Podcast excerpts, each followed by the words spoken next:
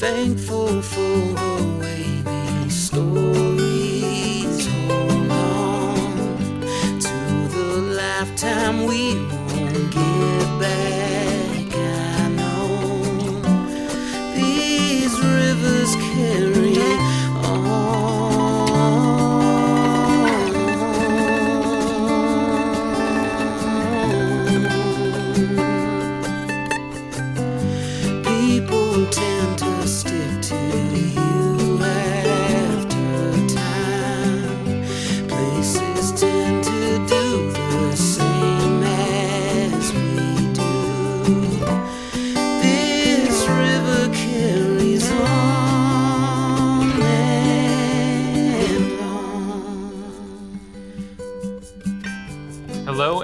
Welcome to Kankakee Podcast, where we talk about the people and places of Kankakee County. I'm Jake Lamore, and uh, today is uh, it's like it's it's weird to the three of us in the room right now, but to you it's completely normal because you haven't heard this episode, but we actually lived it. It just kind of died on my hard drive. So uh, for those that don't follow. Uh, Kankakee podcast on social media because I don't know if I talked about this on the podcast, but my uh, my external hard drive that I save all my podcast stuff on, um, it uh, decided to die about I guess that was about a month ago almost already. So I lost this episode that we're recording right now, so we're re-recording it.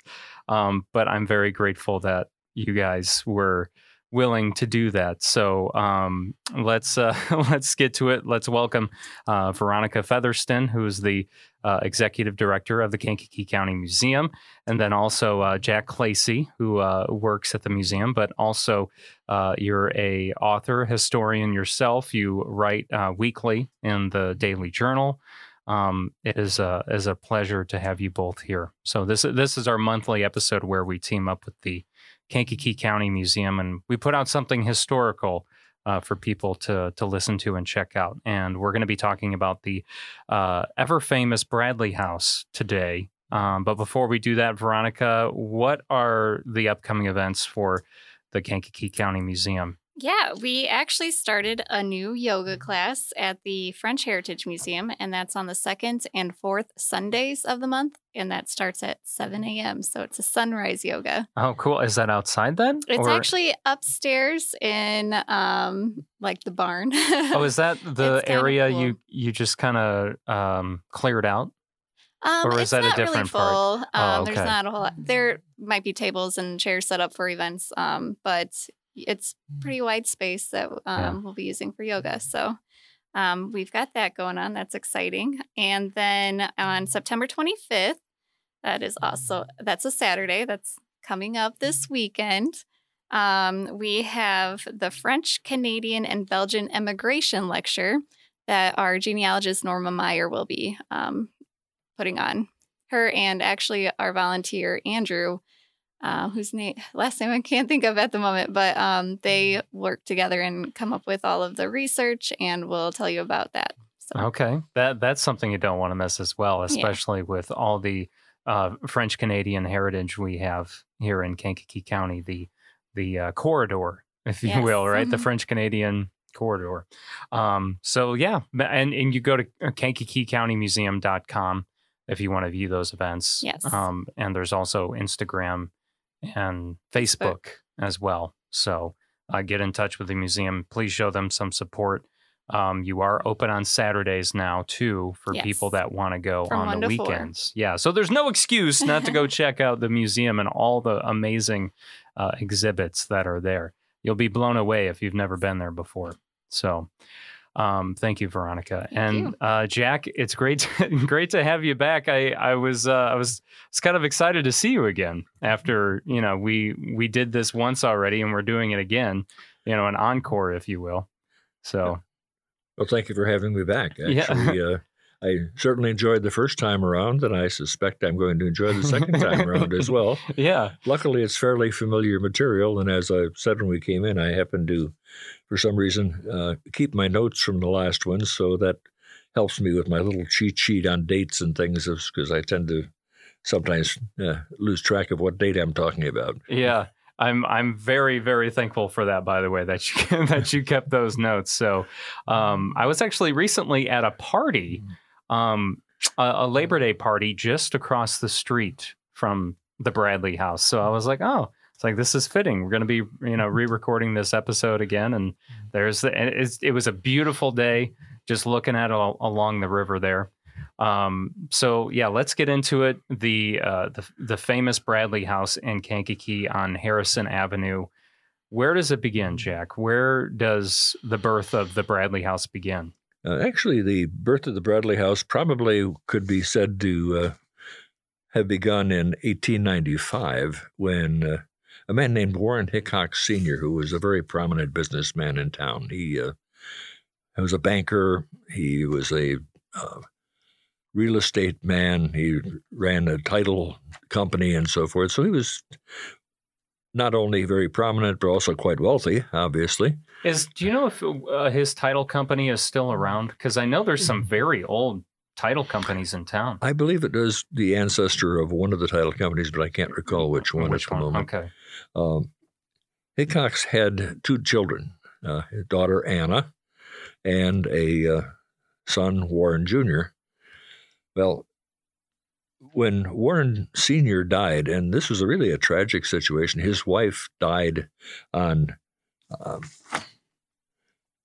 April 3rd of 1895, and he died two days later, leaving the two children, who at that time, uh, Anna was a young woman. She was, I think, in her 20s, and uh, her uh, brother was actually she was closer to had maybe 29 or so because her brother was quite a few years younger and he was still kind of high school age i believe How old were they when they passed away? Was it just like uh, heart issues or? they were both in their i believe 60s Uh, Okay. and anna sort of always thought that her father just died of a broken heart Which is possible. That is that is a thing, but it's so right. rare though. To, to you know, in the the grand scheme of things. But yeah, The the factor here, though, that uh, as far as uh, as Warren was concerned, uh, excuse me, Warren Senior was one of the choice properties that he owned was just down the street from his house. His house was on the southwest corner of Harrison Avenue and River Street. It was quite an elaborate house. He was a very important, wealthy man. is it still there? No, It's no gone. longer there. No, It's Okay. been, it's been replaced by more modern dwellings. But uh, he owned a piece of property down at the river end of, of Harrison, which was very nice. Uh, Somewhat more, I think close to two acres, but I'm not sure the precise amount. And obviously, that was willed to his two children since his wife had not survived. Um, they thought, and this was uh, about 1900, so five years after he died. By that time, both of them were married, both of the children, and they began eyeing this property and thinking, you know, this would be a good place for both our families to, to build houses. So they thought, yeah, that sounds like a good idea. And I just ran across, while doing some research in some 1900 newspapers, a very short notice that ran in the Kankakee Daily Gazette on July 2, 1900. And it's, it was headed Two Elegant Residences. The plans for the residences for Warren Hickox and B.H. Bradley are in the hands of the contractors for bids. The houses will be erected on Harrison Avenue and will cost in the neighborhood of $10,000 each. All modern improvements and conveniences will be adopted, and when completed, the structures will probably be the finest in the city. Ten thousand dollars in right. nineteen hundred. Even more significant, they don't mention the name of the architect. Yeah, I was gonna say. I'm kind of. I wonder. Do you think that was done on purpose? No, I think it was done through lack of information. Frank Lloyd Wright was not very well known at that time. He was still a young, struggling architect. He was working for Adler and Sullivan in Chicago and moonlighting, uh, designing houses and. In fact, he eventually, at some point, uh, he got fired by uh, by his by, by Sullivan uh, for doing outside contracting work, which was not in his contract. Yeah. Was was Sullivan the?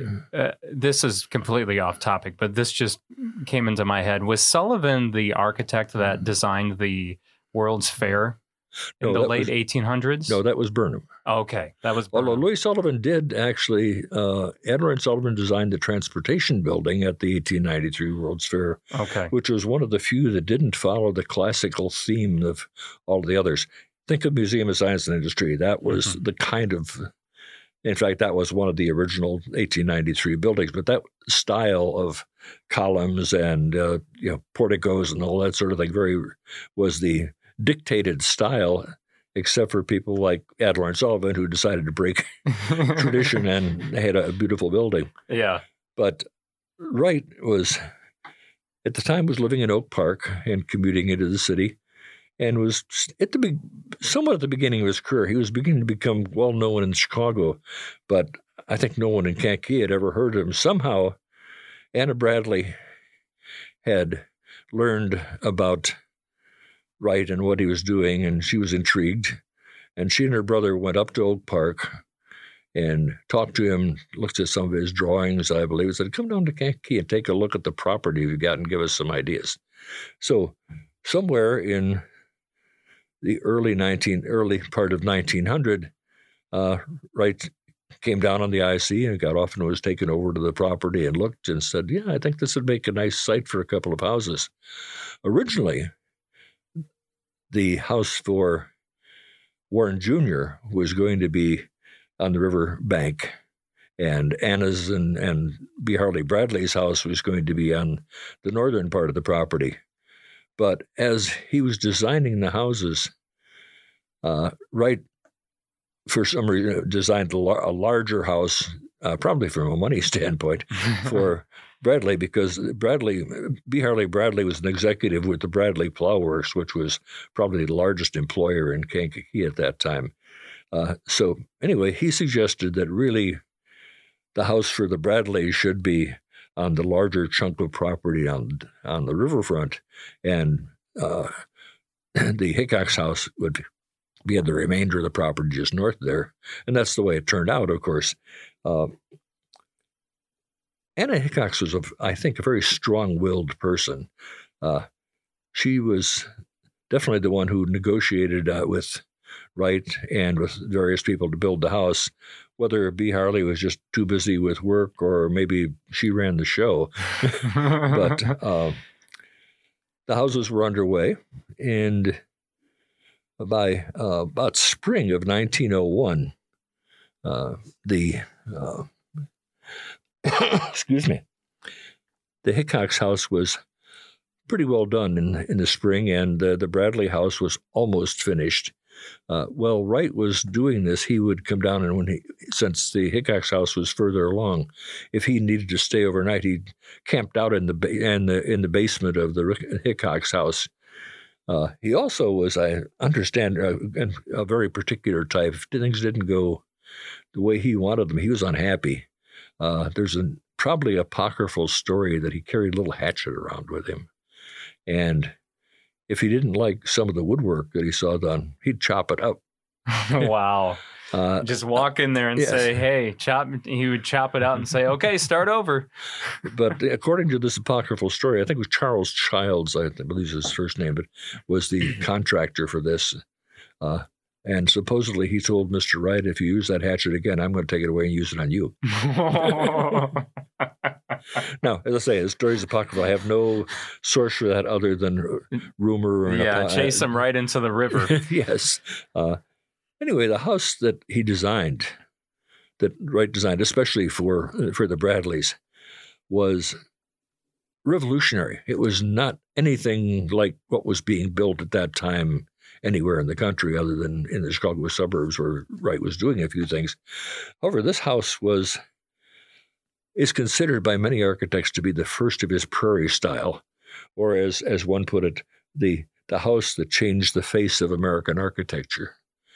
Because if you think of what most of the houses, if you drive around the Riverview area and look at some of the houses that date back to about 1900 or so, you notice that they're pretty well four square sort of things. They have wide porches, steep roofs, they're two stories high, and have not an awful lot of large window area. They might have turrets. And if you looked inside, the rooms would be small and, and kind of cramped feeling. Uh, Wright went just the opposite way on that.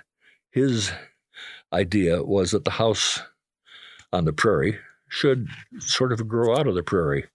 Uh, as he said at one point, a building should appear to grow easily from its site, shaped to harmonize with its surroundings. And if you stand back on Harrison Street across the street from the Bradley house and take a look at it, you'll see what he's talking about. It seems to grow out of the land. It's low, it's has wide, low sloped roof with wide eaves for shading the windows. There are bands of windows all across the house, so there's plenty of light flowing in. And it's just a, a totally revolutionary kind of house. Inside, there, there's a great deal of openness to the rooms. If you walk in, you will come into this relatively small entry area. I mean, turn left and walk into what is the, the what would be called today the great room, but the living room in this case. It's wide open. It's filled with light. There's a, a beautiful fireplace, and the rooms flow from one to another. Excuse me. Uh, so it was a revolutionary kind of, of house. The Bradleys lived there for, oh, I'm thinking here about um, 11 years. They were about in 1912. Uh, a man called A.E. Cook, who was a entrepreneur, developer, uh, he developed the area what's now Brookmont Boulevard. In fact, not far from where we're sitting right now. Yeah, Uh, we're not far from that at all. Uh, that whole area he developed uh, as a residential area. Brookmont, by the way, was the name of the farm he grew up on in Iowa. so- okay, right. And Yeah. he also owned a uh, an automobile manufacturing company and so forth. But anyway, he decided he would like he was always trading property or buying property. So he traded with the Bradleys a, a good sized farm in Iowa for the house. And the uh, they then moved out to the farm. This was in 1912. Excuse me. No, you're fine. You're fine. Yeah, yeah. All the all the talking will do that to you. Uh, the trade, unfortunately, for the Bradleys did not work out well. They didn't, did not really live a farmer's life and didn't like it very much. B. Harley Bradley still, tra- still, still did some business. The, the Bradley factory by that time had pretty much been sold to the Sears Roebuck and Company. And so the Bradleys had only kind of a A very small share. very small role in operating place. Mhm. But Bradley traveled on his business. He was an unhappy man. Uh, he also, I believe, had some, a lot of health problems in his childhood. But in, oh, about, I don't have the date here on here, but he committed suicide in a hotel room in Chicago. Uh, Anna came back to Kankakee since she had no real reason to stay. They had one daughter, Margaret. So she and Margaret came back to Kankakee, where at least they had family. And she actually opened a tea room at the corner of uh, Indiana and Court Street. It's now a, a parking lot, but it was uh, a very popular tea room. And that was, I believe, her primary uh, business and, and income. Ran it there for many years. Yeah, I mean, did was she able to sell the farm that they were on in Iowa and make some kind of? I suspect she from did. that. I don't have any Yeah. records on that, but Yeah. uh, just that she had come back to town. Mhm. Uh, there's a, a Wright mural on the wall of the building right where the tea, uh, tea room used to be. And she lived there until her, she really, um,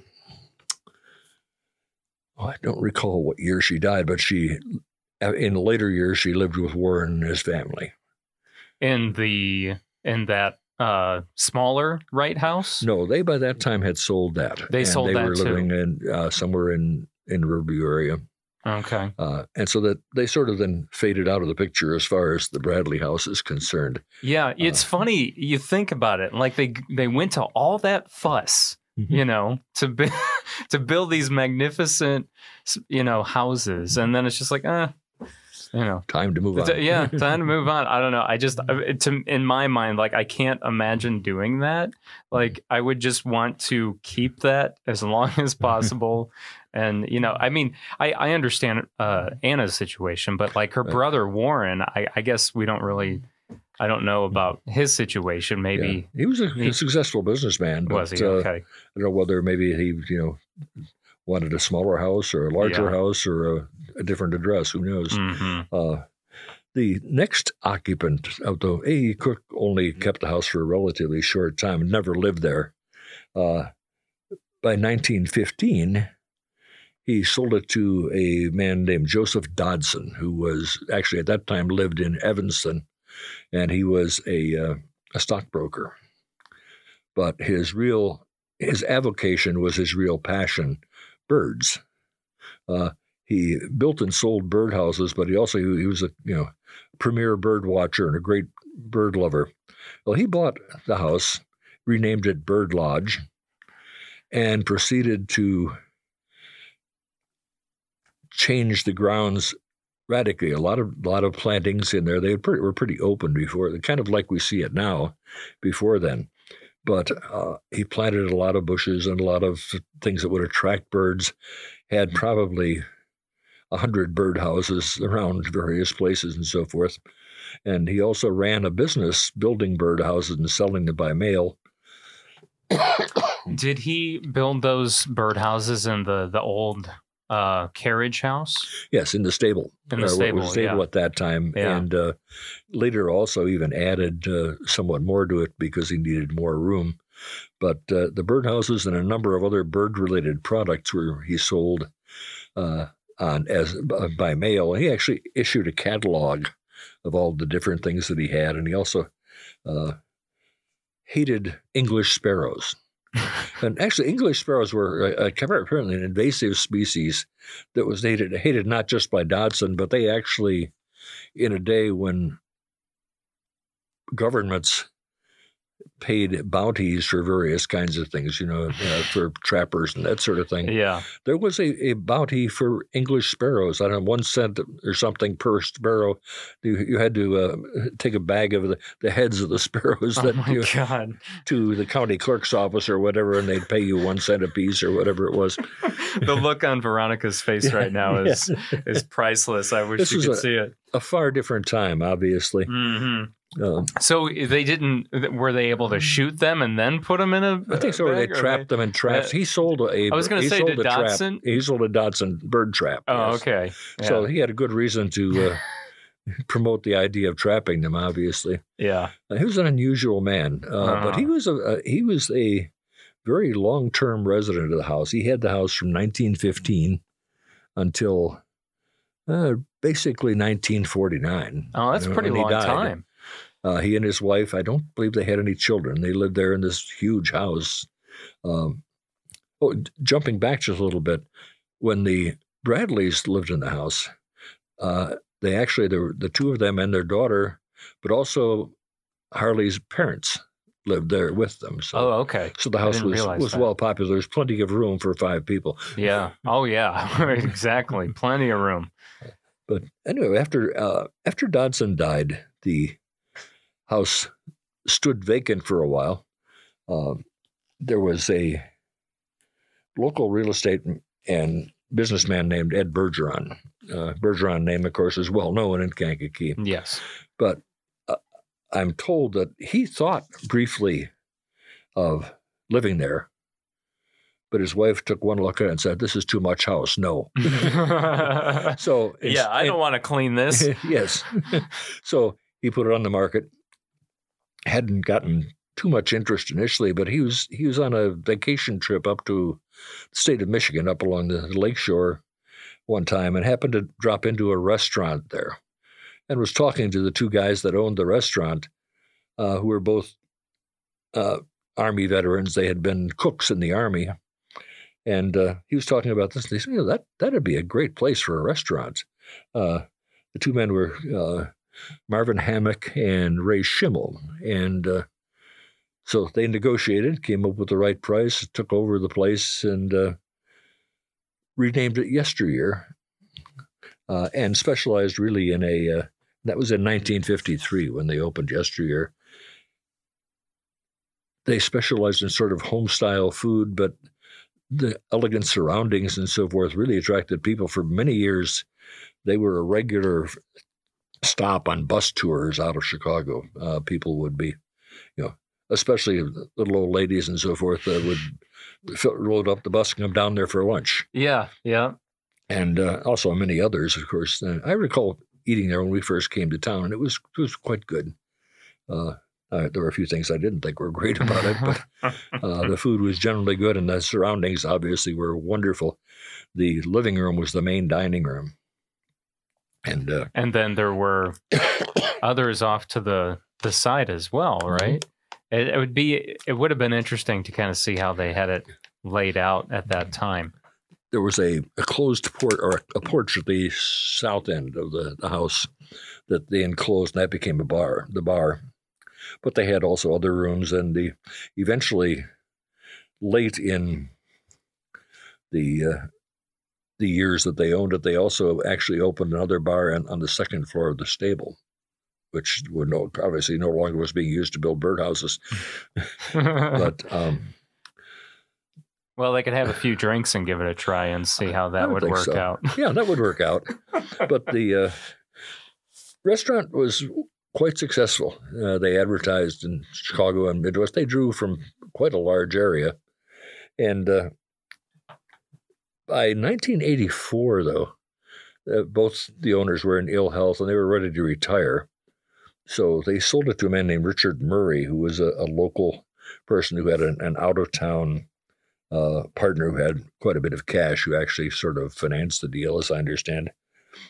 And uh, Murray operated the restaurant again as yesteryear for a relatively short period of time. In fact, uh, in March 1985, uh, during the middle of the lunch period when people were filled all the tables, the lights went out.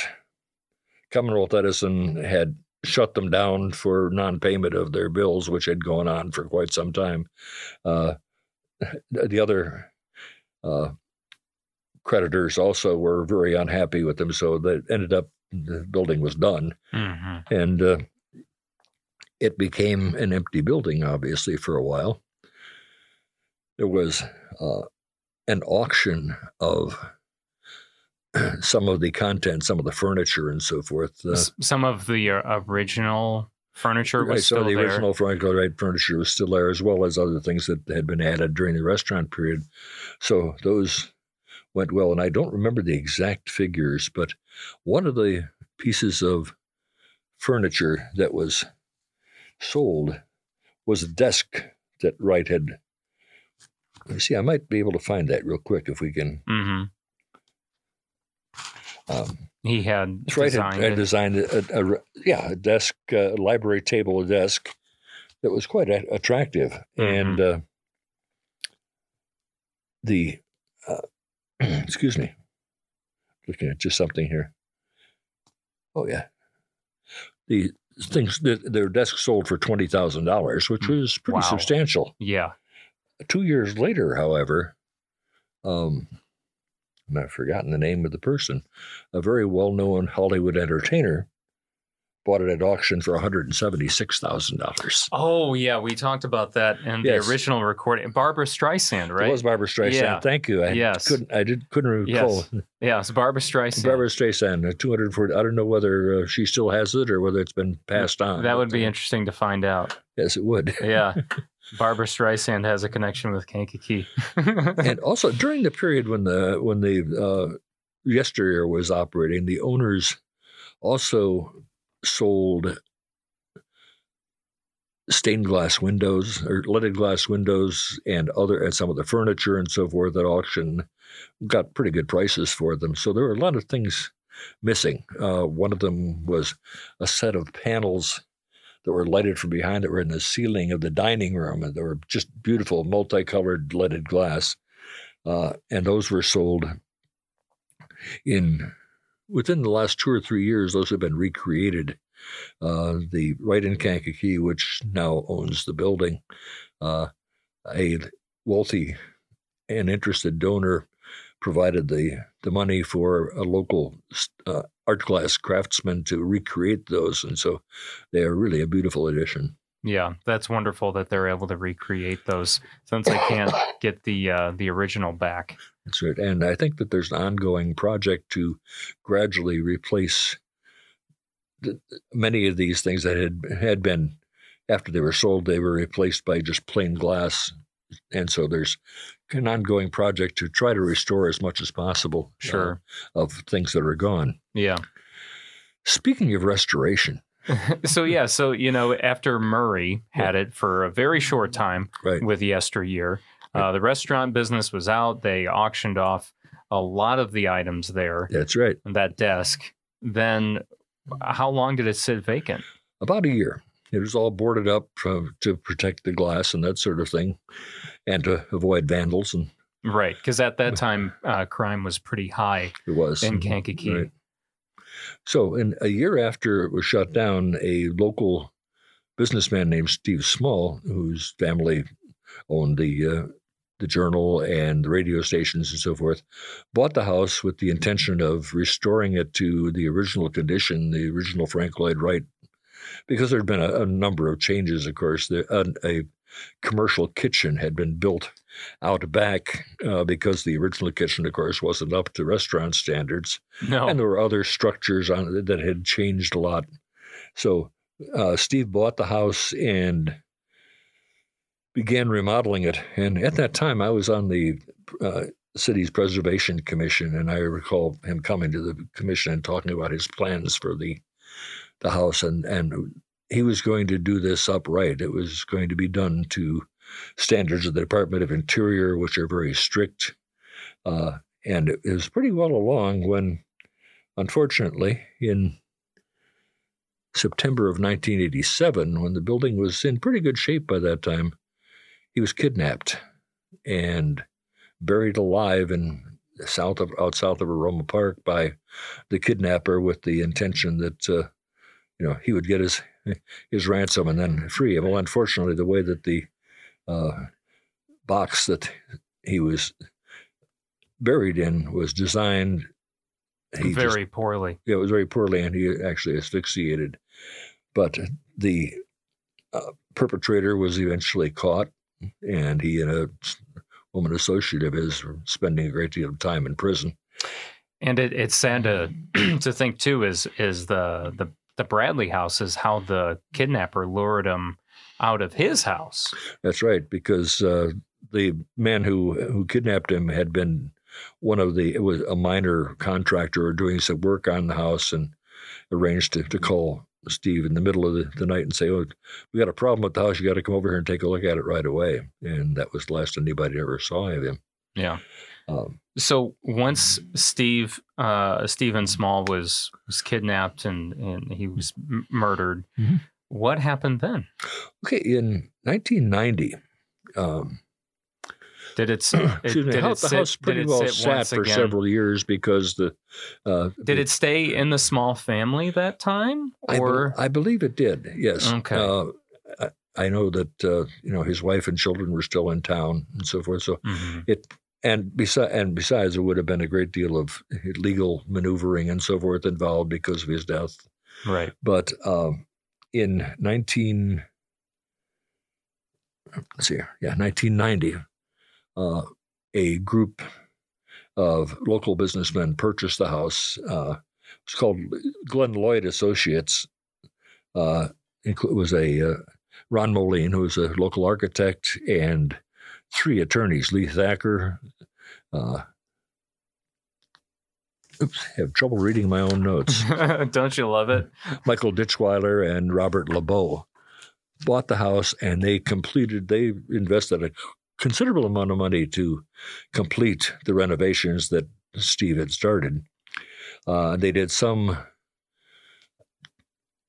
changing in the interior were to accommodate offices uh, in you know what had been bedrooms and so forth. So they were they were thinking of of kind of flipping the house and making it into offices for themselves, yes or for themselves. Okay. Uh, so they they were renovating it and changing it to serve as a basically an extremely elegant office building. Uh, which serves well if you're an attorney. I That's mean, right. can you imagine having your office? Yeah, my office is in the a Frank Lloyd Wright house. That's right, and I suspect it was. yeah. Uh, they did not, however, they they did all of the re- renovations to the house, but had pretty much written off the stable area, uh, and it was in bad shape. Actually, by 1990, what was it? I'm sorry, 2001, they petitioned the city for a permit to tear down the stable uh, which, as they said, they figured would cost a million dollars to bring it back up to code and so forth. And that became a controversy, obviously. Uh, there were a lot of people who were very unhappy with the idea, not only here, but all over the country, with the idea of tearing down a, a Frank Lloyd Wright structure, even if it was an ancillary structure. Yeah.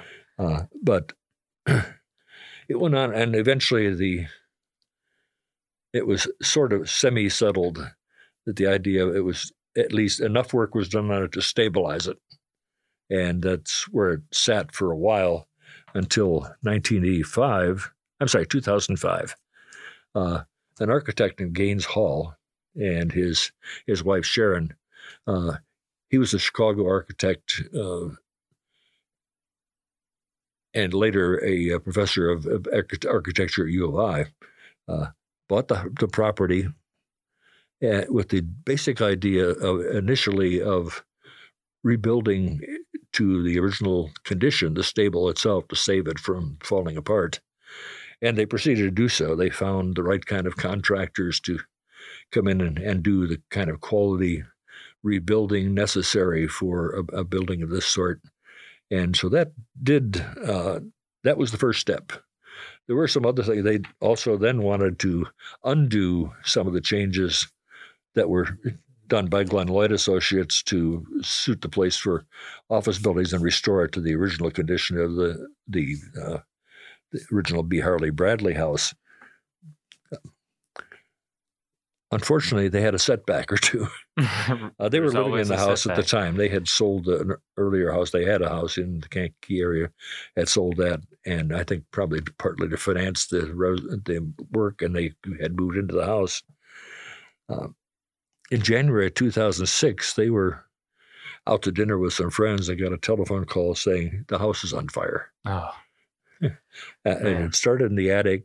Um, I believe the cause might have been electrical from something I'd read, but it caused damage to the roof and to some areas of the attic and, and the second floor.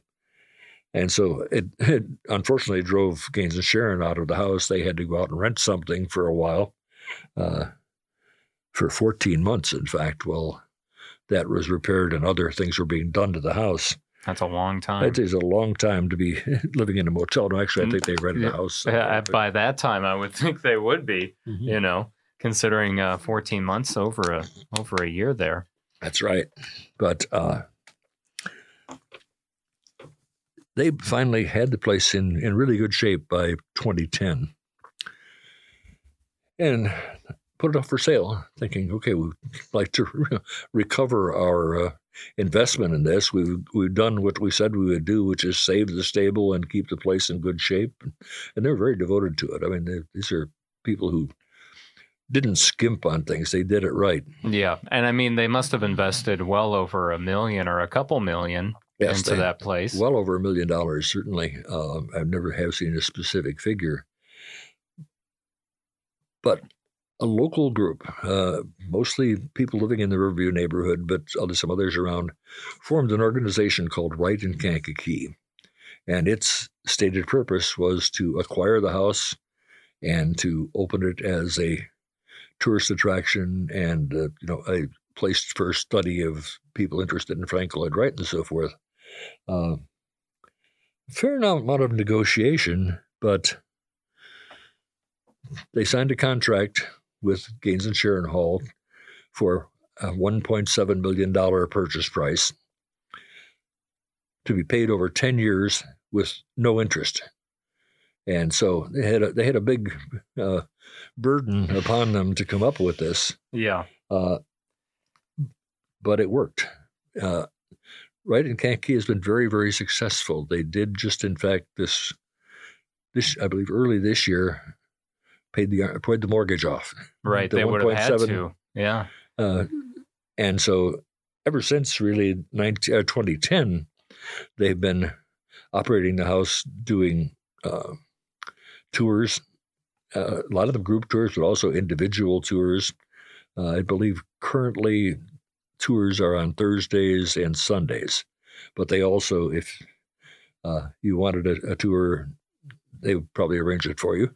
Or if you, especially if you had a busload of people coming in, they'd be happy to arrange Oh yeah. you. Yeah. They definitely and they do would. they do off schedule tours all the time. yes. They have some really wonderful volunteer uh, tour guides there, people who have um, a real passion for the house and and know its history in and out better than I do. In fact, um, excuse me, um, and the uh, yeah, the purchase was completed in 2021. So that's the if in fact if someone is interested in touring the house or learning more about it, uh, the Wright in Kankakee um, website is uh, HTTPS, et cetera. Uh, wright 1900, uh, the numeral is 1900 dot org, and that will lead you to lists of how to arrange a tour and so forth. The house at 701 South Harrison Avenue, very easy to find if you uh, turn onto Harrison Avenue off River Street. You can't go any further. You'd run to the river if you didn't stop. Yeah. Yeah. You can't miss it. And they have also since the Wright in Kankakee has also since acquired by by gift from uh, a, a donor the house across the street, perhaps where you were at your party. That that's actually exactly where I was at. Yeah. Yes. yeah, it's that, a gorgeous house. that's a very nice house. That was uh, that was built in the 1930s, I believe, uh, by Joseph Campbell, who was a, a local artist and sign painter of quite renowned through the 50s, 60s, and 70s. His father was a sort of semi architect, and he was the man who designed that house. What was on the property earlier uh, was a, a large two story semi mansion. Uh, trying to think of the name of the, it was a, a, a, local politician and Civil War person. I believe it was H.E. Clark. And the uh, Campbell, Mr. Campbell designed the house, and the house that the Clark mansion that was there was cut in half and moved up the street. Huh. There are the two buildings south of what used to be the uh, B'nai Israel Temple. The two buildings there are the the two halves of the of the old Clark mansion. And they still those are still there today. Those still there, and and in fact, I think that uh, the Campbells lived there for a number of years. Later, Joe lived in a odd little studio in the back of a building on Court Street, uh, between uh, Dearborn and Schuyler, and had his his studio and his workspace and uh, his sign painting business there. It just blows my mind. It just yeah, let's just take the the house, cut it in half, and move it, you know, down the street. No big deal. Surprisingly, that is not uncommon. Uh, It's I, I, certain periods. Uh, there's a, a couple of half houses over on uh, Water Street, uh, west of Washington. okay. The same kind of situation.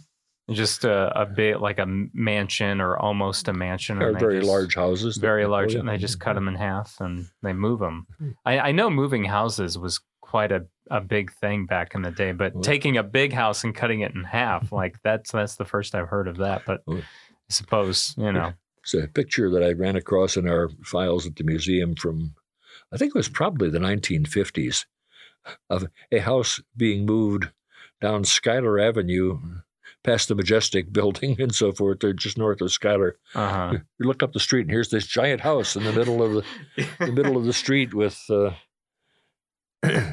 with a trailer or tractor or whatever is pull, uh, Yeah. pulling it. yeah.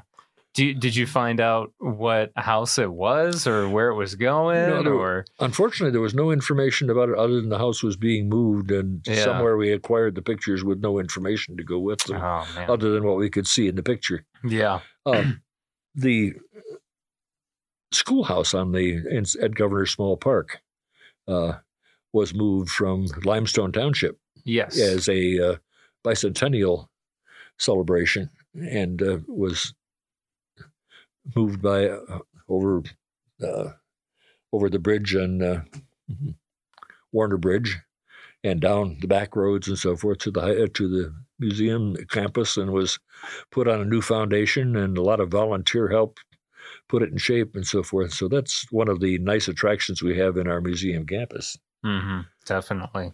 And uh, the small house as well. Yes, That's which another- of course has been there since the 1840, 1850s, early 1850s period when it started out as a two room house and is growing through the years as his family grew, uh, Dr. Small. Yeah. And at, at that time, I, I mean, there wouldn't have been much surrounding that house. It was probably on a farm, right? That was way out in the country. Yeah. yes. At that point. Yeah, and at that time, the only way across the river was the wagon bridge under the railroad bridge on uh, in Kankakee. There was only the one crossing. Uh, when the IC was built, they built this interesting structure. It was a, a wooden, very complicated wooden truss structure with the railroad running across the top of it, and the underside was the wagon bridge, which of course the uh, the IC being a profit making business was a toll bridge. Oh, So, really? so you paid one toll if you were a, uh, if you were a pedestrian, and a higher toll if you were on a horse or had a horse and buggy, and you know. So Man. And so for a long time, up until 1863, that was the only bridge across the river in Kankakee. Well, they must have made bank off that. They must have done pretty well. I know that people on the south side of the river were very unhappy about having to pay that toll to get back and forth. Uh, in 1863, the IC decided they were going to build a new bridge there, and it was going to be just a railroad bridge. And so, at that time, the city fathers said, "Well, how are we going to get across the river?" Yeah. So they decided it was time to build a bridge. So they built the Washington Avenue Bridge, and uh, which looked a lot different from the one that's there right now. Uh, it was a arched uh, steel or iron bridge with I think five different spans across. It was about 600 feet across, and the railroad bridge was also an iron span, but it was uh, sort of trapezoidal trusses, very different. The reason I know that is I just finished writing a, a column which is going to run this Saturday on Oh, Washington okay. Avenue Bridge. Wonderful. Yeah. Uh, I'd point out again that uh, every is it's every weekend, right? Every the like the Saturday edition. It's always in the Saturday. yeah, always on the Right. Saturday. In fact, by the time people are hearing this, it will have run it- several days before. Right, it- right, exactly. Mm-hmm. But um, that's always something I look forward to seeing every weekend. Is uh, is your column? Well, It's thank it's always so great to discover something new. So, We hear a lot from people saying that you know that's something that they enjoy because what I get a big kick out of is somebody telling me, "Oh, oh I just read their column on blank." And wow, I didn't know that. yeah, To, exactly. say, to be able to tell something people something they didn't know about their hometown, and to sort of generate a, an interest in what our past was and how how we came to be what we are, and sometimes just for entertainment purposes, but also educational. Yeah, yeah. There's definitely some like you know I, the the toll the toll thing. You know, I I find that to be kind of funny.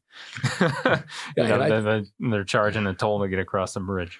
And most Yeah. people living here today, unless they're you know over over forty or over fifty even, would not couldn't conceive of the idea of a town with only one bridge across. Uh, the second bridge that was built was in 1893, and that was Station Street. But the two that most people are familiar with, the Court Street Bridge and the Schuyler Avenue Bridge, those were not built till the 1950s. Yeah, yeah. Much newer which- than than those. Yeah. and So, Washington Avenue has been rebuilt three times already. oh wow. So- well, actually, it was rebuilt once in 1904 uh, as a concrete bridge, and then since then it was rebuilt uh, two more times. Okay. Wow. That's a lot. But you got to keep those up or otherwise That's we know what happens. That's yeah. right. That's, what- it that's what all the debate is over in, in Congress right yeah, now. yeah, exactly. All right. Well, that's that's the Bradley House in a nutshell. I mean, that's something we could go on forever about too. So, uh, thank you so much for talking to us about the uh, you know the Frank Lloyd Wright houses. Actually, That's right. uh, there's two of them. Um, Hickox house, yes, is still privately owned, but I, I believe, in fact, I'm quite sure that Wright and Kankakee would love to purchase that whenever it becomes available. Yeah, they're going to jump at that chance when they get it, and I wouldn't blame them. I So, wouldn't either. Yeah, exactly. Because it's been in private hands all its life and has always been a private residence. There's been some exterior changes that would have to be taken care of, and I'm not sure about the interior. I would imagine, and hopefully, it wouldn't be as uh, difficult as the first house Right. to, That's a- to restore it. It's a somewhat smaller house and not quite as elaborate either. Yeah, But- right. Yeah, like you when when you if you've never been over there, when you go and see it, you can see the resemblance, you can Mhm. see the similarities. But yeah, it, Yeah. it's much smaller, not as grand. That's right. You know, it's kind of a uh, like the little the little sibling Mhm. of Right. the you know of the big house. The so. Bradley House has considerable resemblance to probably one of Wright's most famous houses in Chicago, the Robie House up in Hyde Park. Okay. And if you look at that, you can say, "Yeah, I see that difference." The same wide arches and bands of of uh, leaded glass and you know open flow through the building and so forth. So Mhm. Anyway, we yeah we've Okay. kind of temporarily exhausted the topic of Bradley Bradley House and digressed in a few places. But, yeah, uh, and uh, you know we're uh, we're gonna make this one actually. Uh, you know, we're gonna make sure it gets out and, and published and not lose it on a Right. on a hard drive. Right. So yeah. Note to hard drive: stay No- healthy. Yeah, exactly. please, please stay healthy. Um, and then Veronica, uh, before we close out too, let's let's uh, plug those events once again, just because obviously we want people to, you know, engage in the the wonderful Kankakee County Museum. Yeah, uh, thank you. Um, so Saturday, September 25th, we have the French, Canadian, and Belgian immigration, um, and that's a lecture that will be given by Norma Meyer, our genealogist, and our volunteer Andrew Mann. Um, oh, it was man. it's okay, Man. Really easy. I don't know why I couldn't think of it. He's a young man. He's a young there you- man. Um, and then we have started yoga on Sunday mornings at 7 a.m. at the Stone Barn. So, Wonderful. yes. And that's something um, I know we've probably talked about in previous episodes with the museum. But if you do have, you know, uh, French Canadian heritage or or Belg- uh, Belgium uh, or Bel- Belgian, right? Belgian. Yes. Belgian heritage. Um, uh, she is also uh, is is someone you can go yes, see she's at the available on Saturdays at the French Heritage Museum Yeah. from 1 to 4. Yep. yeah. So you can go In see her and and see if you can find out, you know, where where you stem from a little bit more about your family. So Yes. there's there's so many, you know, like I know with my family, it's not just the Lemores, it's also the Blanchettes, the Giroux, the like all these other French Canadian Mhm. families in the mix and mess of things. So, and I know there's so many like that in and families like that in the county. So, um, and uh, KankakeeCountyMuseum.com for everything, Facebook and Instagram as well. Um, anything else? No, that's month. it. All right. Well, Jack, thank you so much once again for for being on, and we can uh, make this happen again and make sure it's not a you know not a repeat, a rerun. You know. So Well, thank you so much. Actually, it's been very us again. enjoyable, and I uh, would be happy to come back if you will have me again. Yeah, of course. Absolutely. Well, that uh, concludes this episode of Kankakee Podcast. I'm Jake Lamore. You can uh, catch up on previous episodes of this podcast at uh, kankakeepodcast.com. You can also sign up for our mailing list there, uh, find out how you can become a sponsor, and uh, so many other things. Uh, also, follow us on social media Facebook, Twitter, and Instagram as all at Kankakee Podcast as well. And our theme song is by Lupe Carroll. New episodes, uh, by the way, do drop every single Monday. So we'll talk to you next week. People tend to